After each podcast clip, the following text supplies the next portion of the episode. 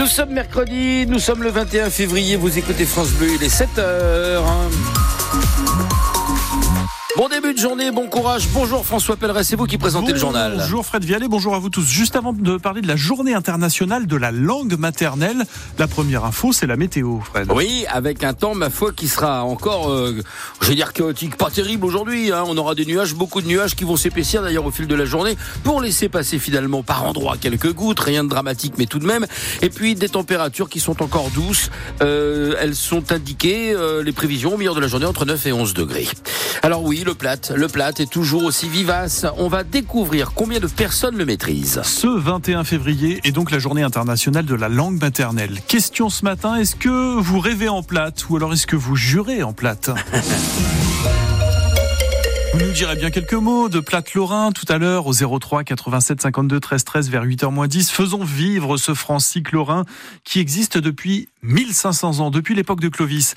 Cette semaine, c'est aussi le festival du plate euh, à Forbach. Aujourd'hui à Sarreguemines, une visite de la ville est prévue en plate. Le directeur de la culture à la mairie de Sarreguemines nous dévoile donc le nombre de Mosellans qui parlent encore cette langue historique. Hervé Atamanuk. On estime à, l'heure actuelle que la population qu'il parle est à plus de 150 000 locuteurs, ce qui la place dans des chiffres de tête des langues les plus parlées, des langues minorées les plus parlées. Et curieusement, c'est une des langues dont on parle le moins. C'est-à-dire qu'on va évidemment parler davantage des langues à forte identité régionale, comme l'alsacien, comme le breton. On parle, j'allais dire jamais ou très rarement du plat, alors que c'est une langue qui est encore une langue d'usage, très très très implanté, en particulier en Moselle, ce qu'on appelle la Moselle Est, sur le secteur de Forbach, Sarreguemines, Pays Beach. Là, c'est effectivement une langue qui est une langue de contact. Si vous venez à, à Sarreguemines avec votre micro, vous allez entendre sur le marché, dans les boutiques, dans une boulangerie, dans un resto, vous allez entendre les gens s'interpeller dans cette langue. C'est une langue qui était présente sur ce territoire bien avant qu'on y parle le français. Alors vous êtes déjà nombreux sur la page Facebook de France Bleu Lorraine à nous écrire en plate. Maintenant, parlez-le au 03 87 52 13 13. Dites-nous si vous l'employez au quotidien, quels sont les mots qui vous viennent euh, automatiquement à l'esprit, si ça vous rappelle peut-être des souvenirs d'enfance avec une pointe de nostalgie. Les 3700 salariés d'Amazon à Oni, au sud de Metz, ont reçu au début du mois une lettre avec accusé de réception qui a pu les faire bondir. À partir du 1er juin, Amazon ne versera pas le salaire les trois premiers jours d'arrêt maladie, comme c'est la règle partout en France, mais pas chez nous en Alsace-Moselle avec notre droit local. En tout cas, Amazon ne veut plus les payer s'il s'agit d'un long arrêt maladie supérieur à 20 jours. La CGT ne compte pas laisser passer ça. Bacta Atwati est la secrétaire du CSE d'Amazon en fait, ils se disaient, on est bien gentil de payer les jours de carence, mais hop, stop, ça suffit. Mais non, en fait, c'est un droit acquis par tous les salariés d'Alsace-Moselle. Aujourd'hui, c'est les jours de carence. Demain, ça sera quoi Les jours fériés en Alsace-Moselle?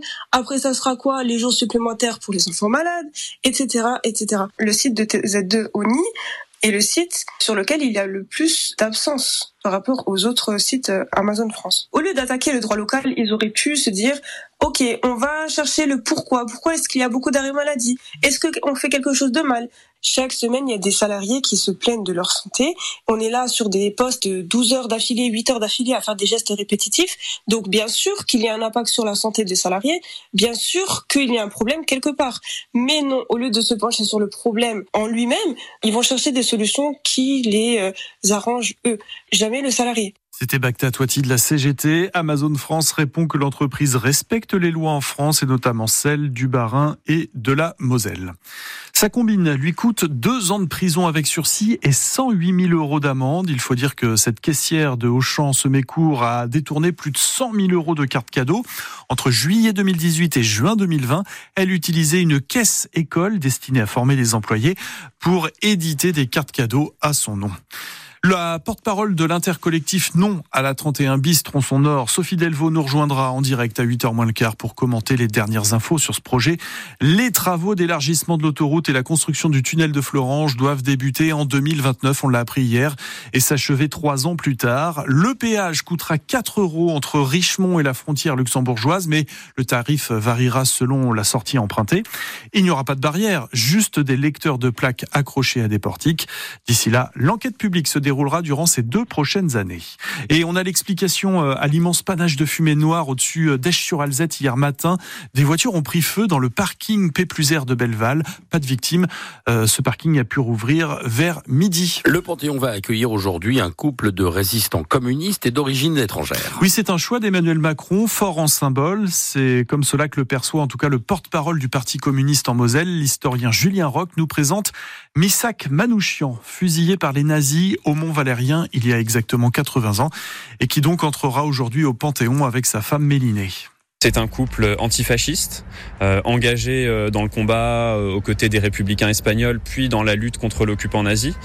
C'est un couple arménien. Misak a survécu au génocide et c'est quelque chose qui l'a profondément marqué, comme toute une génération d'Arméniens qui sont arrivés en France ensuite. C'est un immigré et donc euh, là aussi, il y a quelque chose d'intéressant, c'est que c'est quelqu'un qui n'est pas né en France, mais qui a choisi la France et qui s'est battu pour elle et qui est mort pour elle. Il y a une portée symbolique et euh, très actuelle à l'heure où euh, on a beaucoup de débats en France sur l'immigration, à l'heure où on a tendance à voir l'immigré comme un suspect, comme un danger. On voit qu'à plusieurs reprises dans l'histoire de France et notamment pendant l'occupation, les immigrés n'ont pas été un danger et, et, au contraire, ils ont été aux côtés des citoyens français pour combattre pour les idéaux qui fondent notre République.